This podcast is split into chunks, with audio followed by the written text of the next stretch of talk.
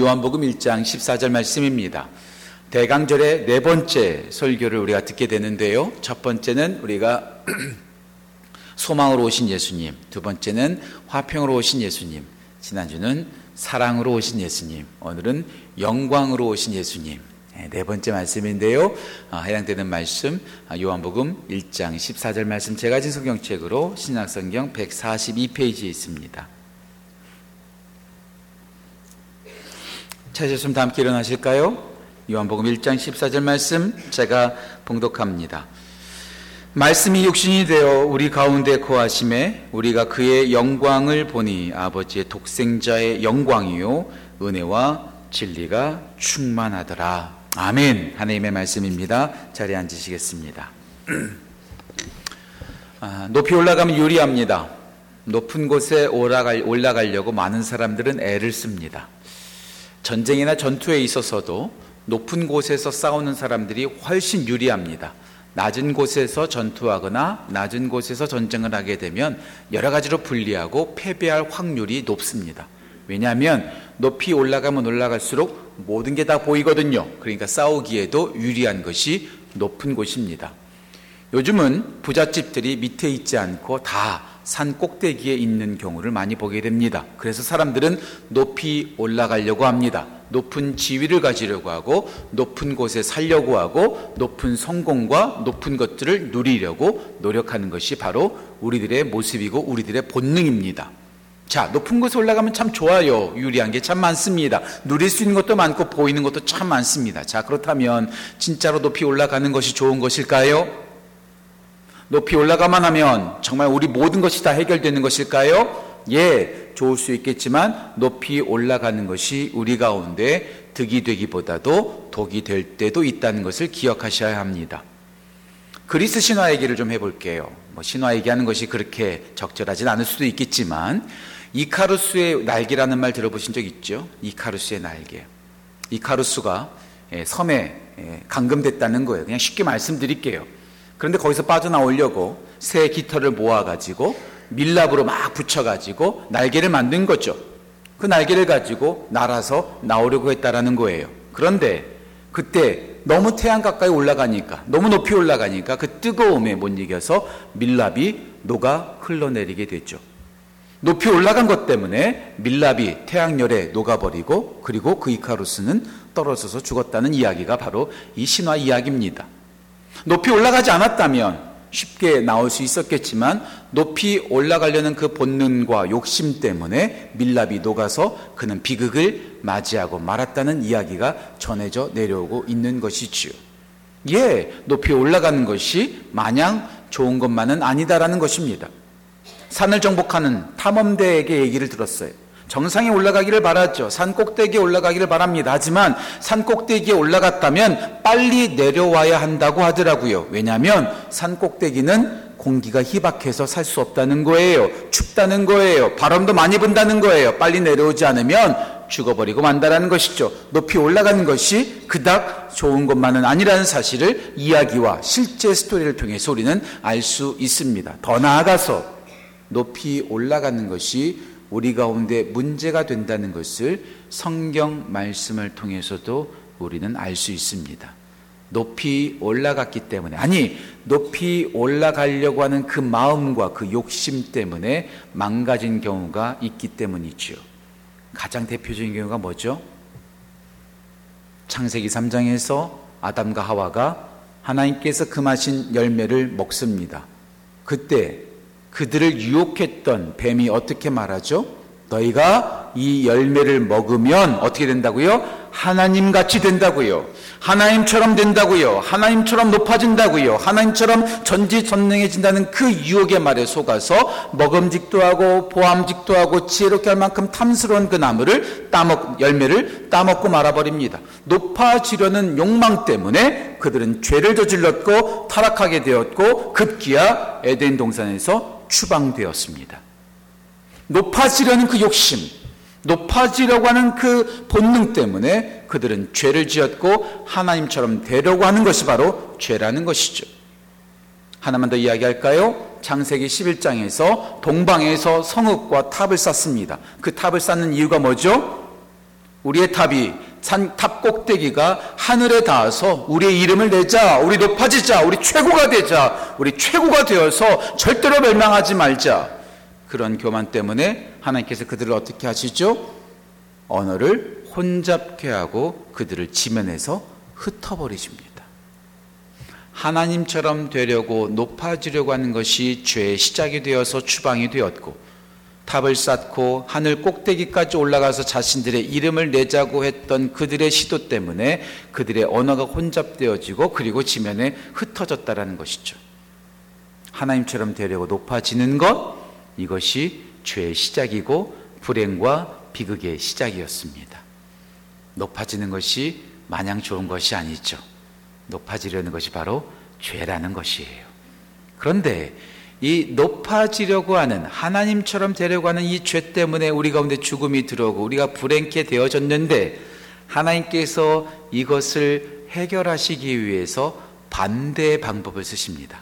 무슨 방법이죠? 죄는 뭐라고요? 하나님처럼 되려는 것. 이 죄를 해결하기 위해서 하나님께서 어떻게 하셨죠? 하나님이 사람이 되셨다는 것. 하나님처럼 되려고 하는 이 죄를 해결하시기 위해서 하나님이 사람의 모양으로 종의 모양으로 우리 가운데 내려오신 것 이것이 바로 성육신의 복음입니다. 하나님은 그 자리에 그냥 계시지 않고 하나님처럼 되려는 죄를 저질러 추방되어지고 비극과 불행 가운데 살아가는 우리 모두를 구원하시기 위해서 하나님 자리에 그냥 계시지 않고 하나님이 인간이 되신 것 이게 바로 성육신의 복음이고 가장 놀라운 복음이라는 것이죠. 여러분 이해가 되세요? 하나님께서 인간이 되셨다는 게 이해가 되세요? 제가 초등학교 때 어떤 분이 이런 표현 하시더라고요. 제가 그 성육신을 이해하기 위해서 어떤 분이 이렇게 설명하시더라고요. 하나님께서 인간이 되신 것은 마치 사람이 구더기가 된 것과 똑같다. 이렇게 말하더라고요. 아침부터 지저분한 얘기해서 죄송해요. 하지만 지금은 구더기를 찾아볼 수 없고 저 구더기 본 지 꽤 오래됐거든요. 그런데 제가 초등학교 때 시골에 가면 할아버지 집에 가면 외할머니 집에 가면 그 재래식 화장실에 죄송합니다. 정말 구더기가요. 드글드글한 거예요. 생각만 해도 닭살 돋아요. 이거보다 더 지저분한 게 어디 있어요? 이거보다 더 추한 게 어디 있어요? 그런데 사람이 구더기가 된 것 같다 같다는 거예요. 이해가 되시죠? 어느 정도. 그런데 이것도 틀린 표현이고 틀린 설명이라는 거 여러분들 아세요? 인간이 구더기가 된 것은 피조물이 피조물 된 거예요. 그런데 하나님이 인간 된 건 뭐예요? 피조물이 피조물 된 것이 아니라 창조주가 피조물이 되신 거예요.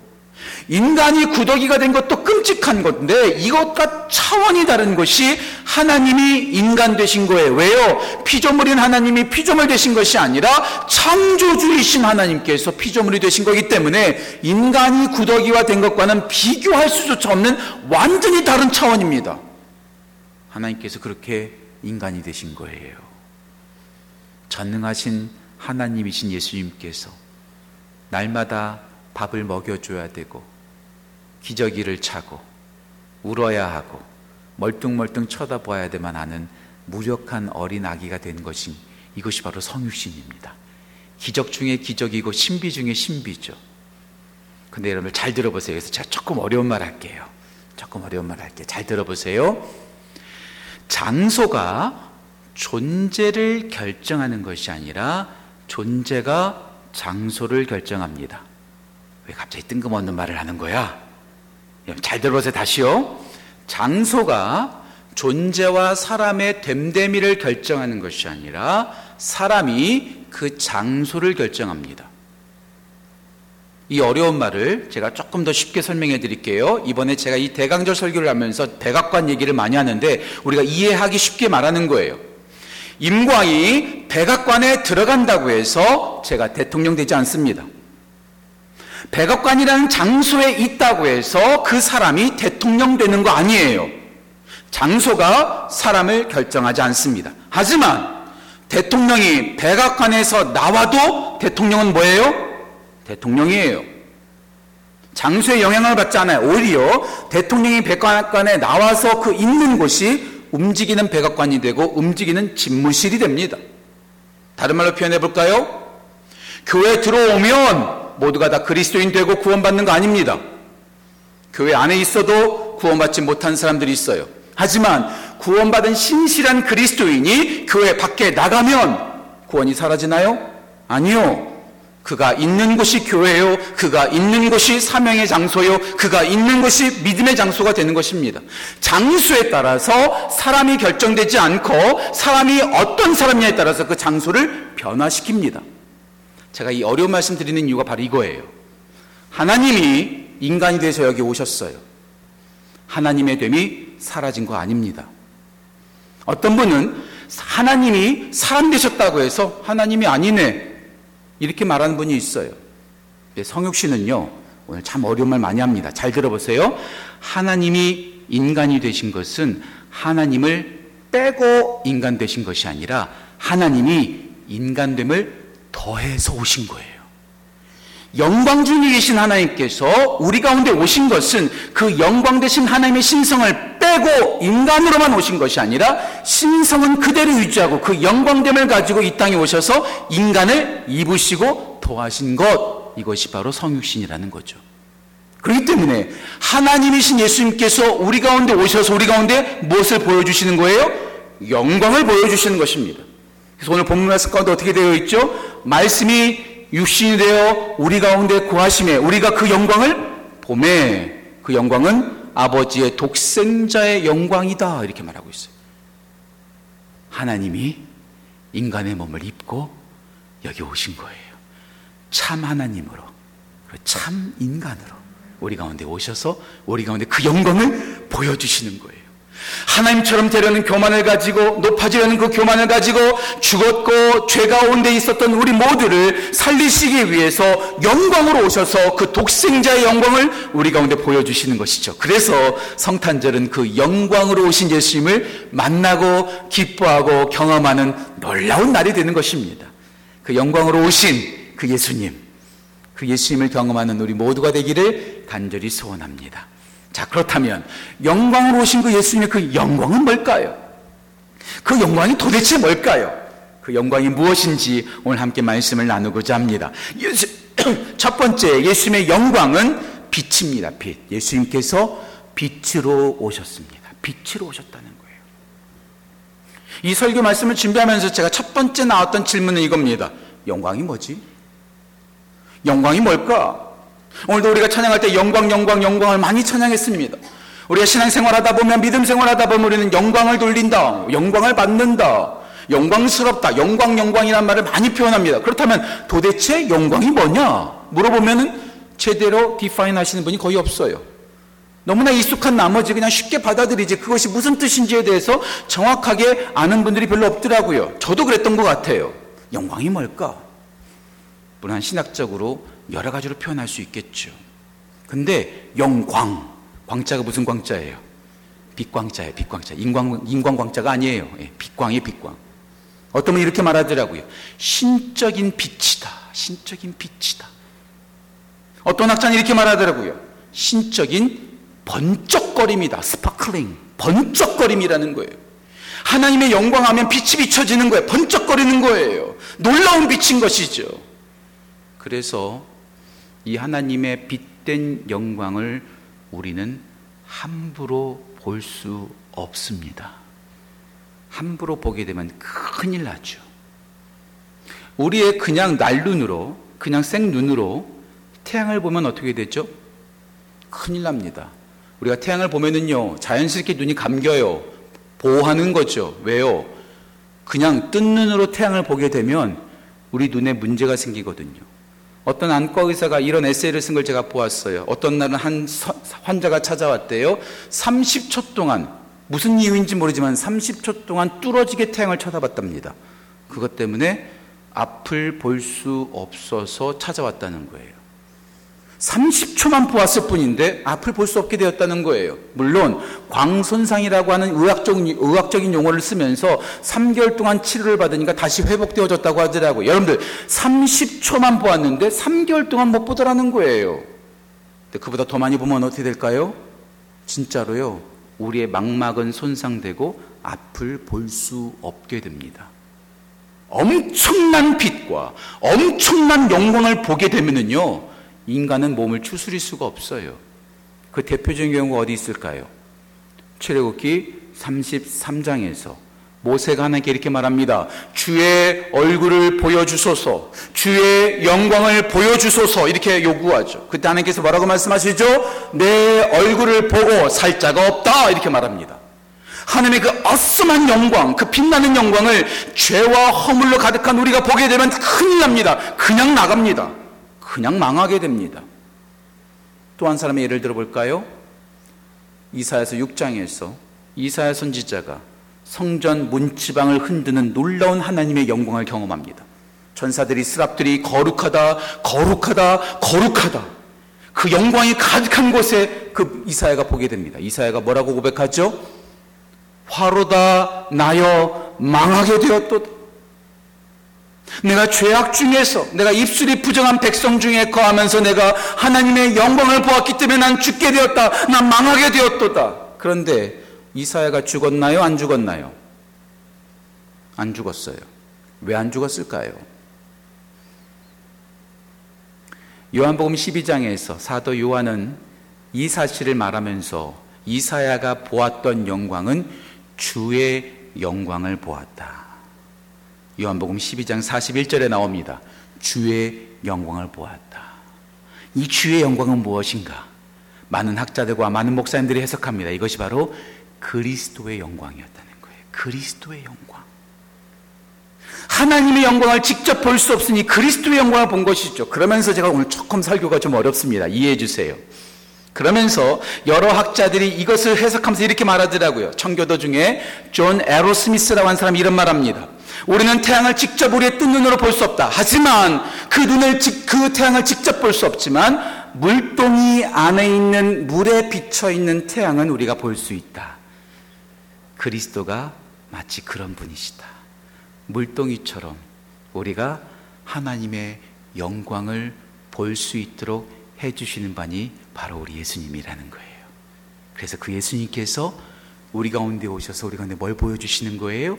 영광의 빛을 비추어 주시는 것입니다. 그래서 오늘 본문 말씀 요한복음 1장 14절에서는 빛이란 단어가 등장하지 않지만 요한복음 1장에서 빛이란 단어가 계속해서 반복해서 나오는 것을 볼 수가 있어요. 오늘 본문 말씀은 아니지만 1장 4절 말씀 보실까요? 1장 4절 이렇게 나옵니다. 제가 읽겠습니다. 그 안에 생명이 있었으니 이 생명은 뭐라고요? 사람들의 빛이라고요. 하나님의 영광의 빛을 보면 우리는 죽을 수밖에 없는데 예수님의 그 생명의 빛을 보게 되면 우리는 살아나게 됩니다. 우리는 회복하게 됩니다. 우리는 치유를 받게 됩니다. 어저께도 제가 병원 신방 다녀왔는데요. 병원 신방 가서 제가 이 말씀을 인용했어요. 말라기 4장 2절 말씀. 의로운 태양이 떠올라서 그 의로운 태양이 우리 가운데 어떤 광선이 돼요? 죽이는 광선이 되는 것이 아니라 치료하는 광선이 되어서 외양간에서 송아지가 나와서 뛰는 것 같이 자유하게 될 것이다. 예, 그래요. 하나님의 예수님의 영광의 빛은 우리를 살리는 빛이 됩니다. 더 나아가서 예수님께서 이렇게 말씀하시죠. 요한복음 8장 12절입니다. 나는 세상의 빛이라. 나는 세상의 빛이니 나를 따르는 자는 어둠에 다니지 아니하고 생명의 빛을 얻으리라. 예수님의 영광의 빛이 없었을 때 우리는 헤매는 사람들이었어요. 어디로 갈지 몰라는 방황하는 그런 존재들이었어요. 여러분 빛이 없다고 한번 생각해 보세요. 우리는요 아무것도 할 수 없을 것입니다. 오늘 이 예배당이 완전히 불이 꺼져서 빛이 하나도 없다고 한번 생각해 보세요. 우리는 아무것도 하지 못합니다. 우리는 매여서 아무것도 하지 못합니다. 하지만 한 줄기 빛이 비춰지면 어떻게 되죠? 움직일 수 있고, 우리는 이곳을 나갈 수 있고, 자유롭게 움직일 수 있는 것이죠. 예. 예수님의 빛은 어떤 빛입니까? 우리를 살리는 빛. 예수님의 빛은 어떤 빛입니까? 우리를 어두움에서 끄집어내어 하나님께로 갈 수 있도록 인도해 주시는 빛이 바로 예수 그리스도의 영광의 빛이라는 것이죠. 그 빛이 우리 가운데 오셔서 우리가 방황하지 않고 우리가 더 이상 두려워하지 않고 우리가 더 이상 죽지 않고 그 빛 때문에 우리가 살게 되었고 우리가 방황하지 않게 되었다는 거예요. 예수님께서 아기 예수로 우리 가운데 오셨을 때 경배했던 두 부류의 사람이 있습니다. 어떤 사람이죠? 첫 번째는 마태복음 2장에 나오는 동방으로부터 온 박사들. 두 번째 부류는 어떤 사람이죠? 누가복음 2장에서 들에서 자기 양떼를 치고 있었던 목자들. 동방으로 온 박사들과 들에서 양을 치고 있었던 그 목자들이 동일하게 예수님께 찾아가서 경배했습니다. 이 두 부류가 예수님을 찾아갈 수 있었던 이유가 뭐였을까요? 공통점이 하나 있습니다. 바로 빛이 있었어요. 빛이. 동방으로부터 온 박사들이 동방으로부터 올 수 있었던 이유가 뭘까요? 빛을 보고 빛인 그 별을 보고 쫓아왔어요. 그리고 가까이 왔었을 때 그들이 예루살렘에 들어가서 어디인지 모를 때 그들 가운데 빛이 다시 등장합니다. 그 말씀이 어떤 말씀이죠? 마태복음 2장 9절 말씀이에요. 마태복음 2장 9절 말씀 제가 읽어드릴게요. 이렇게 나옵니다.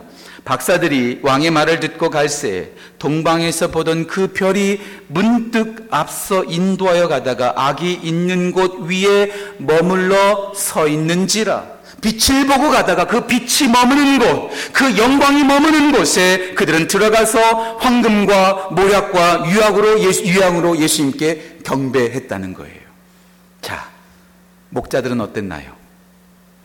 동방으로 온 박사들이 마태복음 2장 9절에서 그 빛을 보았다면 참 놀라워요. 저 이, 이게 하나님이 참 재밌으세요. 뭐 훗날에 장절이 포함되긴 했지만 누가복음 2장 9절 마태복음 2장 9절은 동방으로 온 박사들이 빛을 본 사건. 그리고 누가복음 2장 9절은 목자들이 빛을 본 사건이 등장합니다. 누가복음 2장 9절 제가 읽어 드릴게요. 이렇게 나와 있습니다. 이렇게 나와 있습니다. 주의 사자가 곁에 서고 주의 영광이 그들을 두루 비추었다. 주의 영광이 그들을 두, 둘러 비추고 그 다음에 2장 10절에서는 큰 기쁨의 좋은 소식이 그 가운데 전해지면서 그들이 그 일터를 떠나서 아기 예수를 찾아가서 그 소식을 전하고 영광과 찬송을 돌렸다는 말씀이 누가 보면 2장에 등장해요. 박사들이 동방으로 도와서 예수님께 전할 수 있었던 것도 비친 별을 보고 왔던 것이고 들에 있었던 목자들이 아기 예수께 경배할 수 있었던 것도 주의 영광이 그들을 둘러 덮으면서 큰 기쁨의 소식이 전해졌기 까닭에 그들이 더 이상 들에 있지 않고 동방에 있지 않고 예수님을 찾아갈 수 있게 되었다는 것입니다. 예, 그래요. 우리가 스스로 예수님을 찾아가는 것이 아니라 빛의 영광 되시는 예수 그리스도가 우리 가운데 오셨기 까닭에 우리 가운데 생명이 있고 우리가 더 이상 방황하지 않고 예수님을 만나 경배할 수 있게 되었다는 것이죠. 하나님 감사합니다. 우리 가운데 예수님의 빛의 영광을 비춰주셔서 우리가 더 이상 죽음에 허덕이지 않고 더 이상 우리가 어두움에서 헤매이지 않고 우리를 인도하시고 우리를 구원하신 것 감사합니다. 이 사실을 기억하고 고백하는 것이 바로 성탄절이요 대강절입니다. 예수님의 빛은 예수님의 영광은 바로 빛이었습니다. 빛으로 오신 예수님을 만나는 우리 모든 지구촌 가족 되시기를 간절히 소원합니다. 두 번째, 예수님의 영광은 은혜로 오셨습니다. 은혜로 오셨어요. 은혜로. 최근에 제가 존 파이퍼 목사님의 책을 읽으면서 유명한 연예인들, 예수님을 믿었던 유명한 연예인들이 왜 예수님을 믿는 믿음을 저버렸는지 그 이유가 써져 있는 그 부분을 읽게 되었어요. 참 충격이었어요. 저 나름대로는 충격이었어요. 미국의 최대 쇼 호스트로 알려져 있는 쇼 진행자로 알려져 있는 오프라 윈프리 정말 대단한 영향력을 가지고 있는 여자죠. 이 여자가 원래는 크리스찬이었는데 지금은 크리스찬이 아니라고 제가 들었습니다. 이 여인이 왜 예수님을 믿는 믿음을 저버렸는가? 27살 때 질투하는 예수님을 보면서 아, 이건 너무 저급하다. 난 이런 신 안 믿어. 버려버렸답니다. 브래드 피트라고 하는 조각 미남의 헐리우드 남자 배우가 있어요. 이 남자도 예수님을 믿는 믿음을 저버렸는데 그 이유가 뭐냐면 너는 나만을 사랑해야 돼. 너는 나만을 최고로 사랑해야 돼. 셀피시한 예수님. 난 더 이상 믿지 않을래. 여러분들, 질투하는 사랑, 나만 최고로 사랑하라는 사랑이 저급하고 유치한 사랑인가요? 이번 주에 제가 좀 바빴습니다. 월요일부터 수요일까지 제 딸이 학교에서 숙제를 하나 받아왔는데 초등학생이니까 아빠랑 같이 뭔가 해야 되는 프로젝트예요. 그 프로젝트가 뭐냐면 악기를 만들어 오랍니다. 아니 무슨 악기를 만들어요. 사야지. 만들어 오래요. 무슨 악기를 만들까? 기타를 만들고 싶대요. 기타를. 아니 기타를 어떻게 만들어요? 근데 딸이 요구하니까 만들 수밖에 없는 거예요. 월요일 밤새고 화요일날 밤새서 이틀 밤을 새서 제가 만들었어요. 그런데 제가 봐도 조금 허접한 거예요. 이틀 밤 동안 만들었는데 너무나 허접한 거죠. 수요일 아침에 학교를 가기 전에 제가 딸을 불렀어요.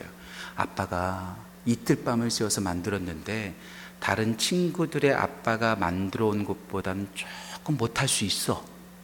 딸이 그러더라고요. 괜찮아, 괜찮아 그러더라고요. 그런데 아빠가 한 가지 더 말하고 싶어.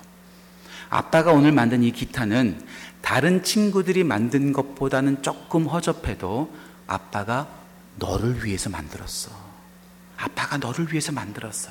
그러니까 최고야, 최고. 듣는 동안 알았어, 알았어, 알았어. 가져가더라고요. 오후부터 제가 일이 잡히지 않는 거예요. 딸이 그것을 가지고 다시 집으로 왔을 때 어떤 평가를 내릴까? 일이 잡히지 않아서 제 아내한테 전화했어요. 왔어? 왔어? 뭐래? 뭐래? 첫 번째 한 말. 아빠가 만든 것은 소리가 나지 않아서 친구들이 만든 게 베스트. 이틀 밤을 세워서 만들었는데 베스트란 소리를 듣지 않으니까 확 속이 상하는 거예요. 너무나 우리 딸이 얄미운 거예요.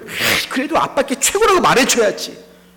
여러분들, 제가 질투하고 속상해 하니까 제가 저의 딸을 사랑하는 사랑은 저급하고 유치한 사랑일까요? 그날 밤에 제 딸한테 다시 갔습니다. 아빠께 정말 별로였어? 근데 우리 딸이요, 엄마한테 말한 것과는 다르게 말하는 거예요. 아니, 아빠께 최고였어. 괜히 기분이 좋아지고요. 얼마나 기분이 날아갈 지 모르겠어요. 딸이 별로라고 말하니까 짜증내고 딸이 최고라고 말하니까 기분이 좋아지고 제가 진짜 유치한 사랑하는 걸까요? 아니요. 전 그것이 정상이라고 생각해요. 예, 우리 하나님이 누구를 사랑하든 뭐를 하든 아무런 관심 없이 그냥 내통계, 내동계 이친다면 그것이 진짜 나를 사랑하는 것일까요? 아니요. 진짜 사랑은요, 질투하는 사랑이고요, 최고의 사랑을 원하는 것이고요, 나만 사랑하기를 바라는 것이 진짜 사랑 아닐까요? 예, 우리 하나님은 그렇게 우리를 사랑하세요. 그래서 우리를 너무나 사랑하셔서 그냥 내버려 두지 아니하시고 하늘 보좌를 버리고 우리 가운데 오신 분. 그래서 예수님의 영광은 은혜의 영광입니다. 그래서 그 빛의 영광을 봤었을 때 어떤 영광이라고 말씀드리죠? 유아목 1장 14절 다시 한번 볼까요? 말씀이 육신되어 우리 가운데 구하심에 우리가 그 영광을 보니 아버지의 독생자의 영광이요 뭐가 충만하다고요?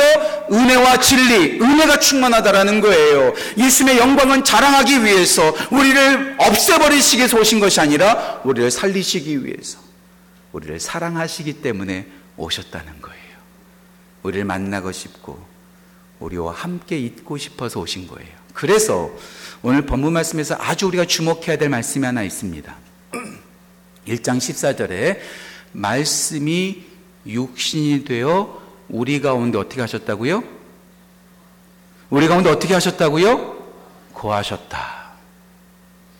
이 거하셨다라는 단어가 성경에서는요, 메노라고 쓰입니다. 메노. 많이 들어보셨을 거예요. 메노, 메노, 메노. 이 메노라는 단어가 신약 성경에서 120번 쓰였는데 그 중에서 30번 넘게가 요한복음에서 쓰여서 요한복음을 일컬어서 매노의 복음이다라고 말할 정도로 매노라는 단어를 엄청 많이 사용했습니다. 사도 요한이. 그런데요.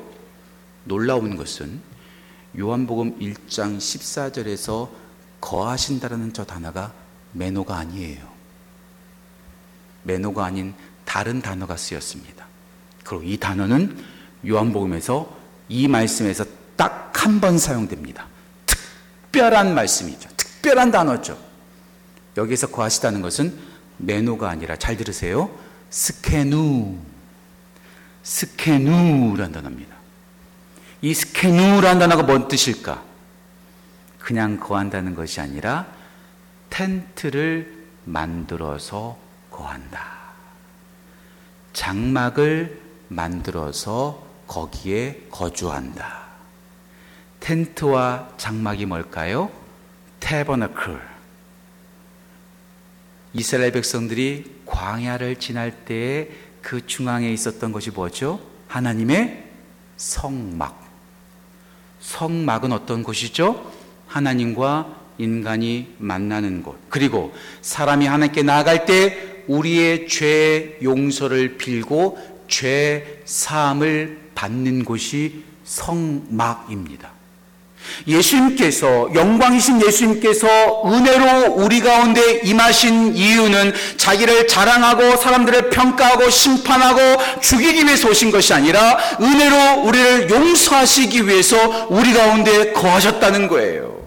이게 바로 은혜입니다. 그래서 예수님을 만난 사람들은 예수님을 자랑하는 것보다도 예수님의 그 은혜에 감사하는 것이죠. 그리고 그 은혜의 주님을 만나 우리가 죄의 용서를 받는 거예요. 저 우리 모든 지구촌 가족들이 예수님의 오심을 그냥 기뻐하는 것이 아니라 예수님께서 오셔서 성막 가운데 우리를 초청하셔서 우리의 죄를 용서하시고 우리를 깨끗하게 하셨다는 것에 대한 감사의 고백이 우리 가운데 넘치기를 간절히 소원합니다. 왜요? 예수님은 은혜로 오셨기 때문에. 은혜가 있는 사람들은요, 달라요. 은혜가 있는 사람들은. 왜요? 예수님이 오셔서 우리가 용서를 받았기 때문에. 용서를 받았기 때문에. 그 용서 대신 그 예수 그리스도를 만나는 귀한 은혜가 우리 모두에게 넘치시기를 간절히 소원합니다. 그 은혜의 주님이 영광으로 오셨기 까닭에 우리가 새로워지고 우리가 용서를 받은 거예요. 예수님은 빛으로 오셨어요. 또 은혜로 오셨어요. 마지막 세 번째 예수님은 영광으로 오셨는데 그 영광은 진리입니다. 예수님께서 진리로 오셨어요. 진리로. 참 세상에 가짜가 많죠. 명품이라고 하지만 가짜인 경우도 참 많아요. 지난주 수요일 날 우리 전도 폭발팀하고 함께 저녁 식사를 하면서 우리 강현찬 목사님께서 말하는 거가 저한테 참 인상이 되었어요. 강현찬 목사님께서 유진 피러스 목사님의 말을 하나 해줬는데요. 이분이 이런 말을 했다는 거예요. 명사가 손상을 입고 명, 명사가 병들면 형용사가 붙는다는 거예요. 무슨 뜻인지 알겠어요? 명사가 타락하면 형용사가 필요하다라는 거예요. 그래서 그냥 목사 하지 않고 어떻게 해야 돼요? 진짜 목사. 이렇게 말해야 돼요.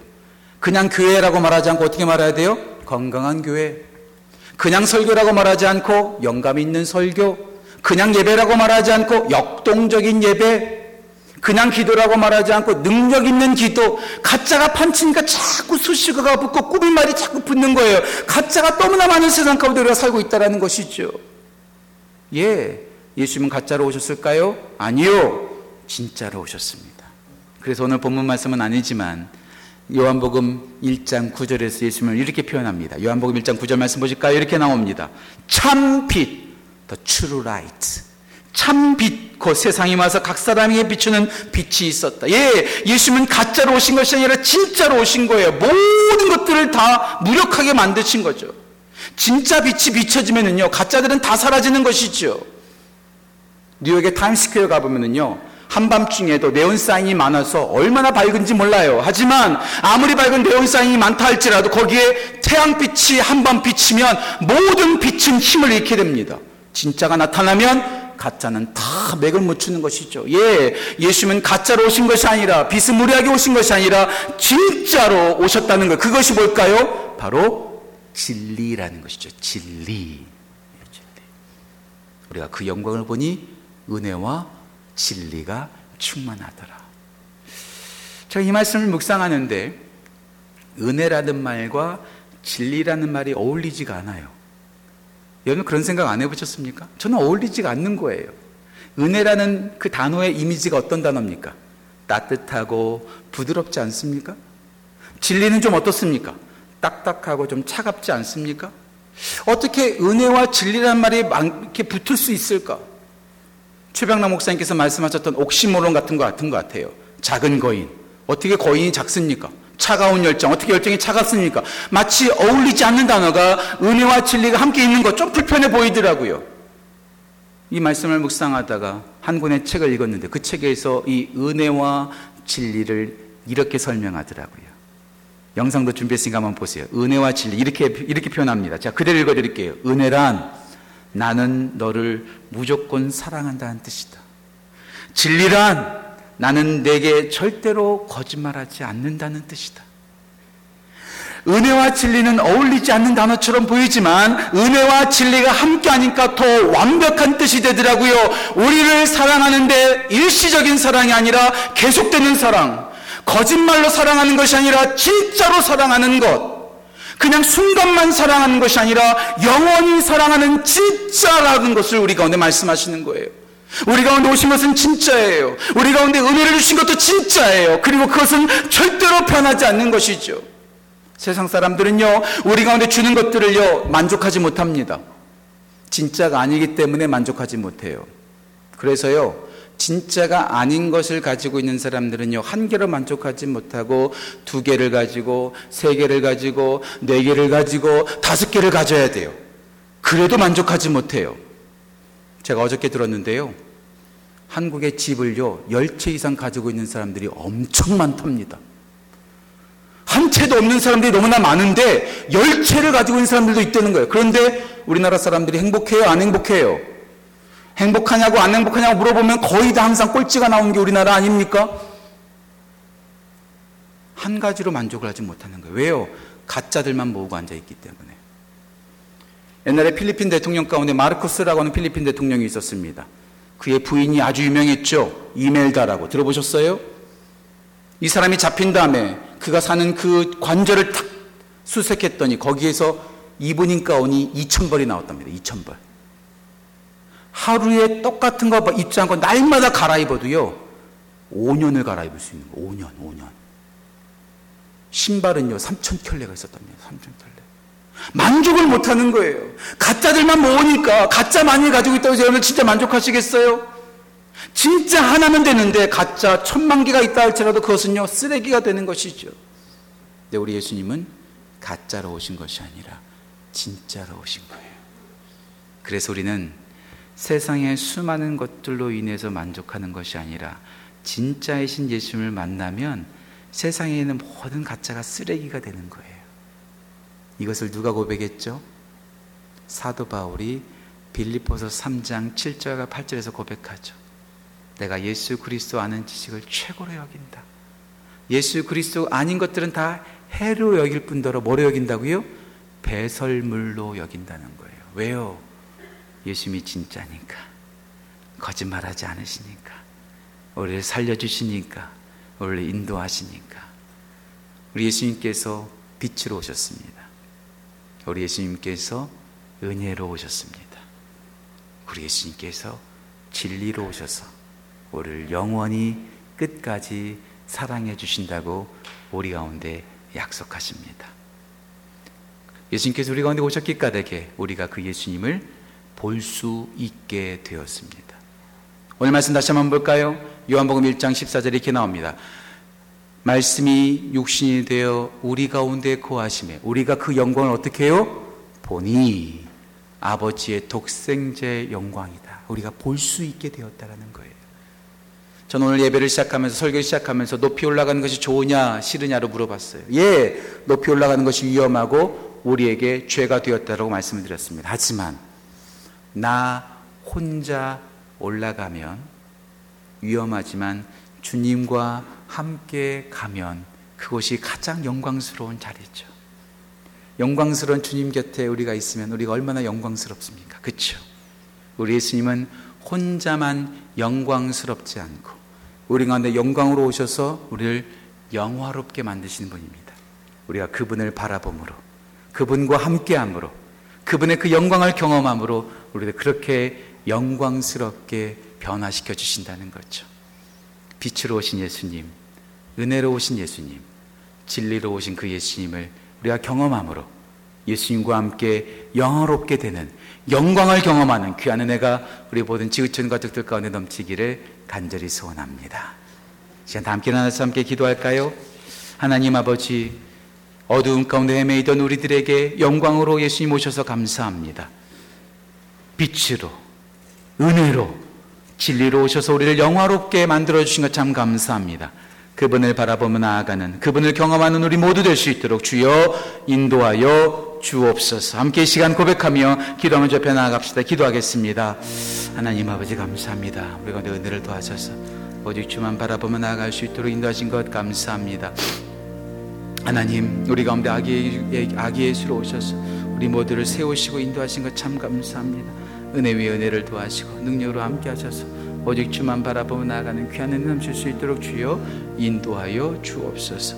역사하시사 주의 은혜 가운데 넘치는 귀한 역사 나타날 수 있도록 주의 은혜가 넘칠 수 있도록 주여 인도하여 주옵소서 은혜가 깊어지게 하시고 은혜로 따라 나아가는 귀한 은혜 넘칠 수 있도록 인도하시사 오직 주만 바라보며 나아갈 수 있도록 주여 인도하여 주시기를 간절히 소원합니다 빛으로 우리를 비춰주셔서 우리가 더 이상 헤매이지 않게 하시고 은혜로 오셔서 우리를 변화시키시고 진리로 오셔서 우리를 끝까지 붙잡아 주시는 그 영광의 은혜가 우리 모두에게 넘칠 수 있도록 주여 인도 역사하여 주옵소서. 하나님처럼 되려는 교만 가운데 죽었고 어두운 가운데 있던 우리에게 빛으로 오신 그 예수님을 다시 한번 찬양합니다.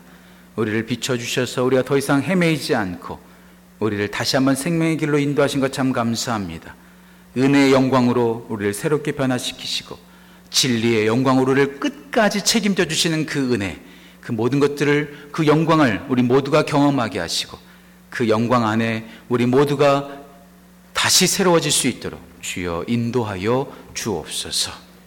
지금 우리 주 예수 그리스도의 은혜와 살아계신 하나님의 사랑과 성님의 교통하심이 빛으로 은혜로 진리의 영광으로 우리 가운데 오셔서 우리를 영광스럽게 변화시키는 그 은혜에 감격하며 돌아가는 우리 모든 지구촌 가족들의 삶 가운데 그 가정 가운데 그 모든 것 위에 영원토록 함께 하시기를 간절히 축원하옵나이다.